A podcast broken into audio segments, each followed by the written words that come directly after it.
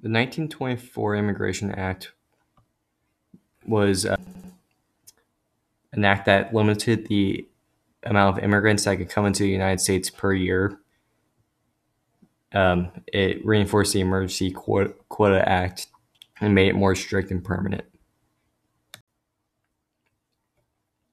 The D A C A, which stands for Deferred Action of, for Childhood Arrivals, um, is an act that allows some individuals with unlawful presence in the United States after being brought to the country as children to receive renewable two-year periods of deferred action from deportation and become eligible for a work permit.